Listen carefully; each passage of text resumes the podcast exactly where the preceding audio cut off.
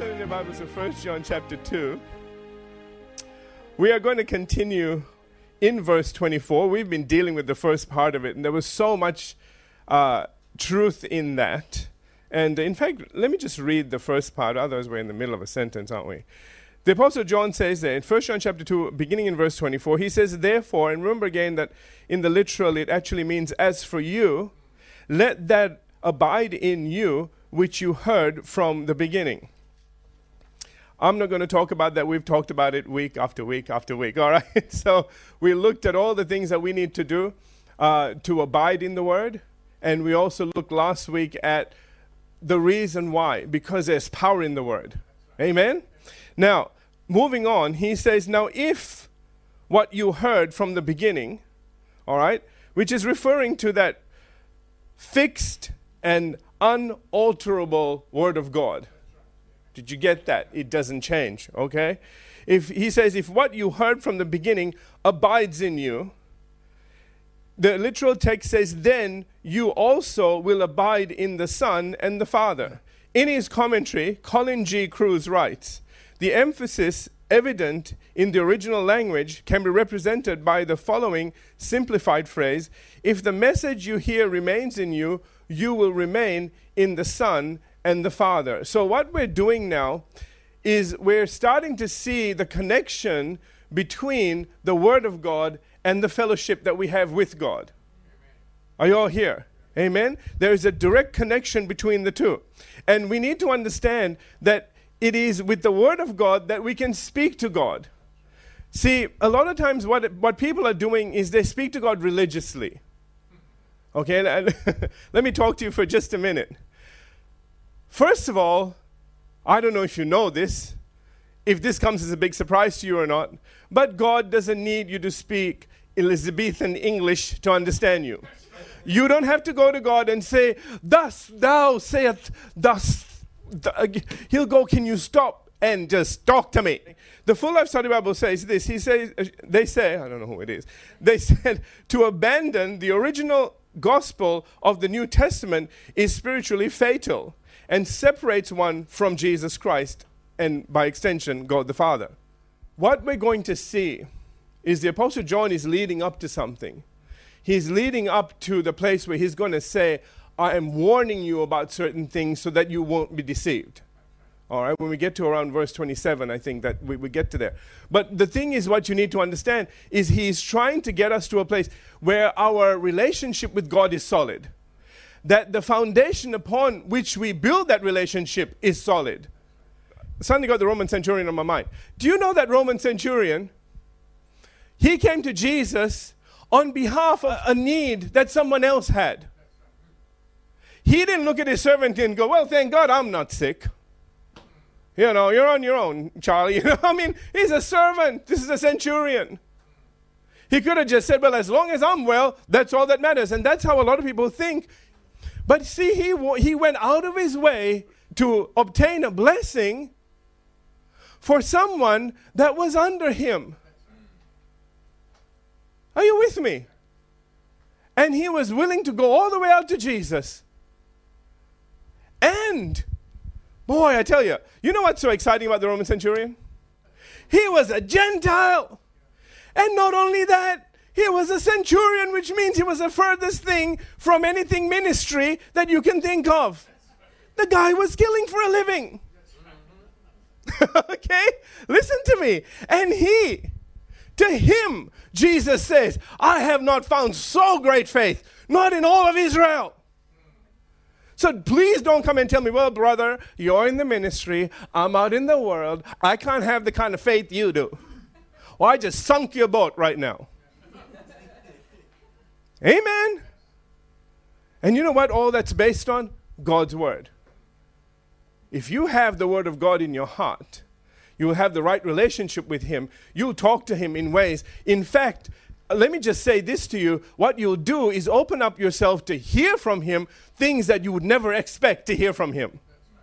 I don't know the number of times that I've been praying and God will tell me something surprising. Do you know why? see, this is, I, I am not making this stuff up. People think you go into the prayer room and talk to yourself. I don't. I wish I'd probably. okay, no, the thing is, you know, because God's very challenging. Can I just say that? You know, He'll bring to mind things and you think, but God, I don't want to. He goes, you need to. You need to deal with that. You need to overcome that. You, you know, all those things happen. Amen. But understand something. Once that happens, you're on your way. He, he won't talk to you about things over and over again. Have you noticed? If you, if you think he is, that's just you now. Amen. Anyway, let's move on. Hallelujah. Added to this, Simon J. Kistemaker also writes, he says, The Son and the Father take up their residence where the Word of God resides. I got to say that again. Are you ready? The Son and the Father take up residence, I'll give you a scripture verse for this, where the Word of God abides or resides. Through the Word, the Son and the Father have fellowship with the believer and are able to communicate with him or her. Jesus says, John chapter 14, verse 23. This is an incredible verse. John 14, 23. He says, If anyone loves me, now listen, they will keep my, my word. Let's stop there for a minute. Jesus says, If you love me, you'll keep my word. How much do you love him? How much are you keeping his word? To keep his word, you got to know his word. Is that like a big leap? No? Okay, did you get that? okay? People say, well, I don't need to read the Bible, I just keep the word. How? What, what do you keep? If you don't, you know, and I'm not talking about reading it every day religiously. Please don't do that stuff. You know, if you just have a moment just to open your Bible, find a scripture, find one. Don't have to read the whole book, okay? Just find something that speaks to you and let that word abide in you. You know, take it with you. The best thing you can do is take something with you from your prayer time. Don't leave it all behind and then go into the world. Why? Why do you do that? Don't do that. Don't go out naked. Do you hear me? Take the word with you. It might be a simple thing. It might be one single word. It might be a, a, you know a verse. I know people say, "Well, you need to memorize this and memorize that." Listen, family. One thing I've realized is if you just think about something, you'll remember it. You know, don't try to memorize anything. It'll automatically find its way into your brain. It is amazing how I can recall things just because of use. And it's interesting how I forget things when I don't use them. Have you found that out? Amen. One way of finding out how much you. Anyway, we won't go there. All right, so verse 23 again, it says, If anyone loves me, they will keep my word. Now, this is where the Apostle John got this as for you, let that abide in you, which you heard from the beginning. You all understand? Amen? And he's saying, Listen, if anyone loves me, they will keep my word. Now, watch. He says, And my Father will love them. See, so much of the time people are looking for the love of God in their life, seriously, okay? Because you can get through a lot of things in your life if you know somebody loves you. Can I say that? The, the, the person that has the biggest problem is the one that doesn't know somebody loves them. They think they're on their own. And that's what the enemy tries to do so much of the time is isolate people get them thinking that they're just on their own, there's nobody that loves them, and they'll use, and see, this is how the enemy works. He'll do something, he'll get you to do something that causes you to fall, and then he'll, he'll let people know, and he'll sort of say, he'll use that to condemn you. He'll say, Well, how can anybody love you when you're this way? Who knows what I'm talking about? You know, and so he starts to do that. And so people, so much of the time, you know, the ones, and it's really sad, but people that, you know, commit suicide and, and things like that, harm themselves, are people that don't realize that they're loved. They just think they're on their own. And this is why this is such a powerful thing that we understand. And Jesus says that. He says, If anyone loves me, they'll keep my word, and my Father will love them. You loving Jesus, keeping his word, gets the Father's love into your life. The Father loves you. What happens when the Father loves you? Remember what happened when, when you know, uh, Jesus at one point in time he was ministering and he said, Listen, don't worry about things in your life. And he said something really interesting. He said, The Father knows what you have need of. Amen? Even before you ask. That's what the Father's love is all about. that He knows before you ask what you have need of. If you know He loves you, then you know there's a solution already on its way. Are you with me? You know, on top of He'll forgive you. Can I get amen on that? Amen? All right. And so that's why, you know, we, we begin to understand now why Jesus says, or the Apostle John, excuse me, says that let this abide in you that which you heard from the beginning. He's saying this is the doorway to all of your blessings. This is the doorway for God to get involved in your life, and this is the doorway for you to be in God Himself. That is a safe place to be. Amen? Because if you're there, then the enemy can't get at you. You see, that's the, that, that is the, the biggest problem, I think, in the body of Christ today, is that, you know, the, that's what the Bible says, my people are destroyed, or God says, my people are destroyed for a lack of knowledge, because they don't know to come to Him. And watch, this is, this is incredible. And we will come to them and make our home with them. So, do you see the other side of this as well? So, as you abide in the Word, not only do you abide with the Father and the Son, but Jesus says also the Father and the Son will come and abide with you. I think that's pretty awesome. Amen? All right, so First John chapter 2, moving on now to verse 25. Now, it's very interesting, the transition. So he says, If what you heard from the beginning, the latter half of verse 24, abide in you, you also uh, uh, you also will abide in the son and the father and then verse 25 says and this is the promise that he has promised us eternal life. Now, this is really interesting. We go from having the Father in our life, the Father and the Son in our life, from having God in our life to having eternal life. Did you see that? And I want you to see there's, there's a connection here I want you to see, okay? In other words, all those who let that original message remain in them, okay, are promised nothing less than eternal life. Now, remember again that the Apostle John began this epistle by describing Jesus Christ as the Word of life. I'm going to read these verses. That eternal life which was with the Father. This is in 1 John chapter 1, verses 1 and 2. Remember how it all began. He said, That which was from the beginning, which we have heard, which we have seen with our eyes, which we have looked upon, and our hands have handled. It's all, it's the different ways of saying, I know what I'm talking about. I've had first hand experience, literally, first hand, okay? All right, okay? He says, And our hands have handled concerning the word of life. Isn't it interesting that the Word of God is always associated with life. Let me preach to you on this for just one minute. Make sure that when somebody preaches to you, it brings life, not bondage, not death in any way or form. Amen? It is a word of life. Do you know God came to give us life? In fact, Jesus said, I've come to give them life and life more abundantly.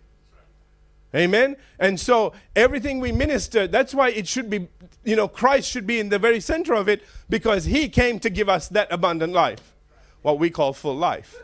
Amen? And let me continue. It says, verse 2 The life was manifested, and we have seen, and bear witness, and declare to you, listen, that eternal life which was with the Father and was manifested to us. That tells us, notice he says that eternal life that was manifested. Wow. So it's telling us something that Jesus Christ is eternal life. Therefore, if you receive Jesus, what do you receive? Eternal life. Do you get the connection now? That's why there's no eternal life without Christ because he is the carrier of eternal life. He is eternal life. Do you understand now why the Apostle John says, Let that abide in you. Because the word that abides in you is life and should be bringing life. And you should be brimming with life. And if you are not, means you have a, you know, your, your word tank is low. Can I, say, can I say it that way?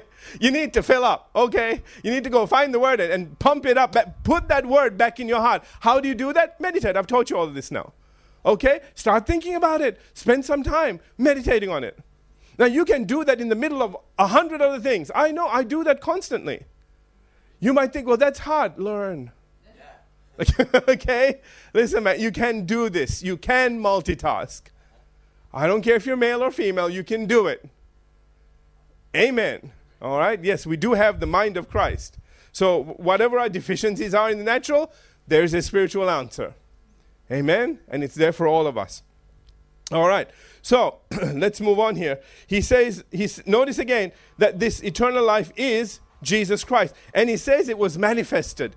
Is I think that is incredible when you think about life itself manifesting. Emmanuel, God with us. Eternal life with us. Can you understand now why he healed them all? He, he didn't criticize them all, he healed them all. Do you know why? That's what eternal life does. I said this to you before. Do you know the way God sees you is the way He made you or made us in Genesis chapter 1? Let us make man in our image after our likeness. Unlike everything else that we have created, let's make them in our image after our likeness. Are you getting this? So, man, was, and, and then he said, let them have dominion. Over what? Over everything else that was made. Because these ones are made in our image after our likeness. Amen. I didn't make something to move on a chessboard and go, oh, you're dead. I'm sorry about that. That's not having dominion. okay? That's just that's literally being a pawn, okay? You weren't made that way. People, you know, all kinds of religions preach that, but that's so that is the furthest thing from the truth. Do you know why they do that? You, do you know why the devil uses religion to do that? So that you become ineffective. You don't realize the image and likeness that you're made in, and you will not exercise any power, listen, to correct things so that he can get away with literally murder. The thief comes to steal, kill, and destroy. Amen? And the more you begin to realize the authority that you have, the more you will step into this and you will begin to speak things out. I'm, I do not know how many times I've just seen something. See, even when you're watching TV and stuff, don't let that stuff depress you. If, if it does, turn it off. Okay, I'm just saying. All right? There's a little switch in. Okay, all right? Uh, but, but if, you, if you can manage it, if you see something, please don't think, well, what, you know, what good is it for me to say or do anything? They're so far away. I'm over here. In God, there is no time or distance. You need to ask yourself just one question if you were standing right there, what would you do? You know, bless God, I'd be praying. Good. There's your answer. Pray. okay? Just pray. You don't have to do anything. Remember again, I told you, you know, it, it, that, I love the story of, uh, you know, Jesus turning the water into wine. There are so many truths in that. But one of the greatest truths that, that came out of that for me was our job is to fill the pots. It is God's job to turn it into wine. See, is it hard to fill a pot with water? No, unless you're lazy. That I can't help you with, okay? All right? But, but we need to understand something. God doesn't expect us to turn it into wine. He simply says, fill the pot. He says, just pray. You pray I'll do the miracle, but you need to pray. Did you notice Jesus didn't fill the pot? Interesting, isn't it? That's our job. See, we get to play a part in it. That's why it says, you know, eh, nobody knew except the servants. They knew what actually went on. They were like, whoa. And the guy that's drinking the wine going, what is your problem? You know, his little bubbles came out, you know. you know, it was the end of the night, you know, and he was going, well, you know, normally they serve the really bad stuff right now, but this is really good. Hello, okay? But the servants got in on it. You don't think they had some conversations that night? Huh? Like, did you see that? Wow! Like, wow! Let me say backwards. Wow! It's just, wow! Water, wine. we should get in, you know, we should go to, into business with this guy, man. Get a label, you know, call it holy wine. Let's go for it. You know, this stuff ought to be. okay, my bad. But you know what I'm trying to say? See, we don't realize that when we pray, all we do, we say, okay, God, I am doing my part. I am opening the door for you. Now you do your part. That's it. You know why you won't do it? Because you don't realize that you were made in the image and likeness of God, that you were given dominion, and that what you say matters and will change things. Amen? Five minutes. Okay. Therefore, because Jesus Christ he is himself eternal life, he can promise us, we'll finish with this today because I'm out of time and I don't want to get into the next part. He can promise us that same eternal life, which is exactly what he did in John 3:16. See, we so read these things and don't always get it. For God so loved the world that he gave his only begotten son. What? That whoever believes in him, whoever believes in him, not somebody has a religious experience, whoever believes in him. Let me stop for a minute. There are a lot of people today that do believe in him. They may not say it out loud, but they believe in him. Don't you think you know where they're going when they die? Listen to me. You don't know how many old people out there believe in him. They may not say anything, but they do believe in him. Amen? Just want to say that as we move. she says, Whoever believes in.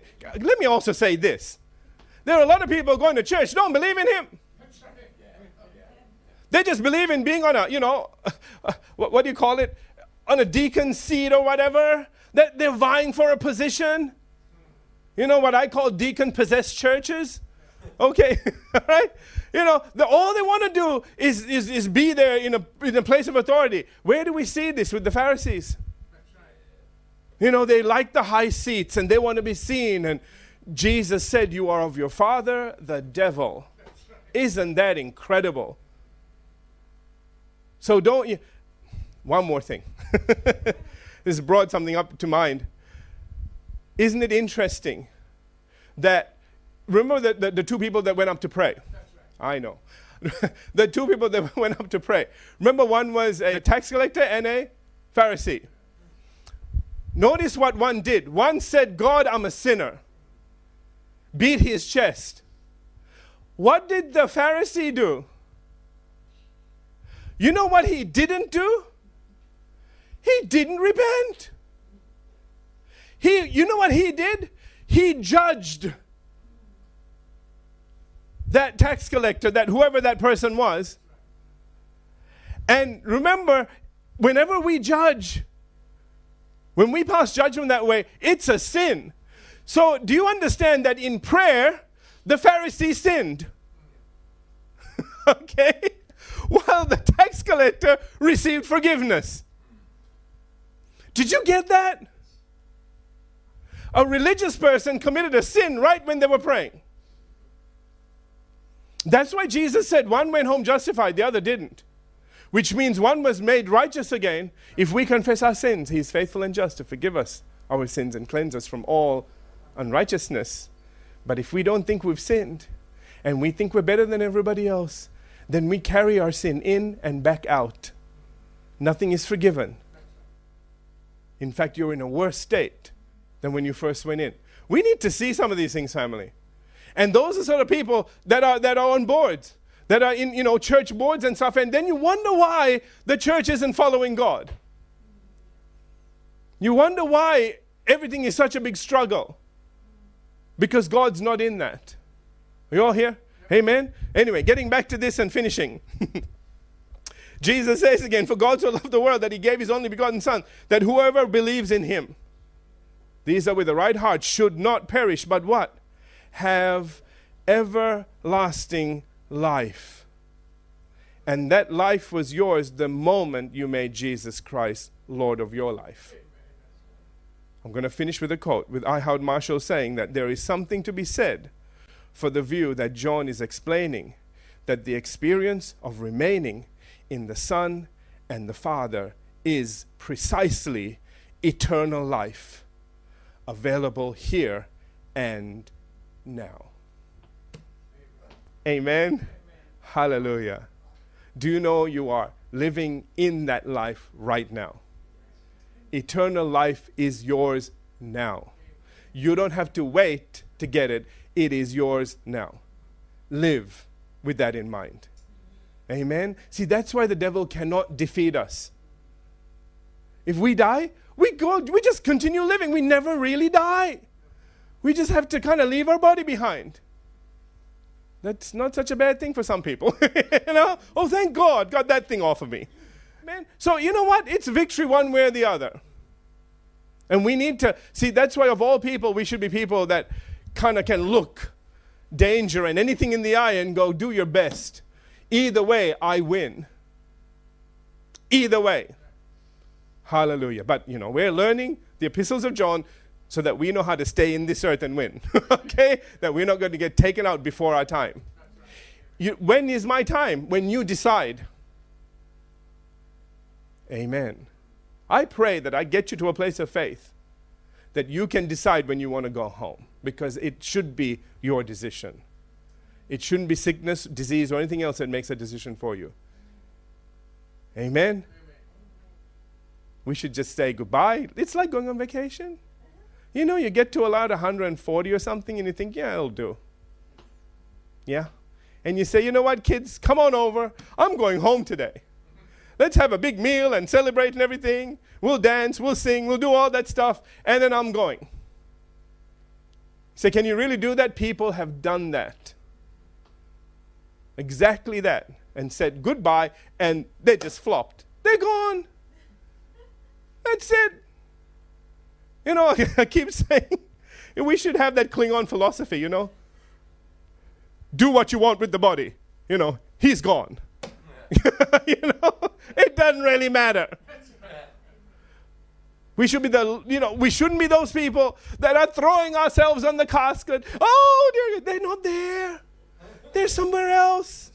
You're making a scene. What is wrong with you? you know? Did you change religions? I know I'm out of time. Okay. All right.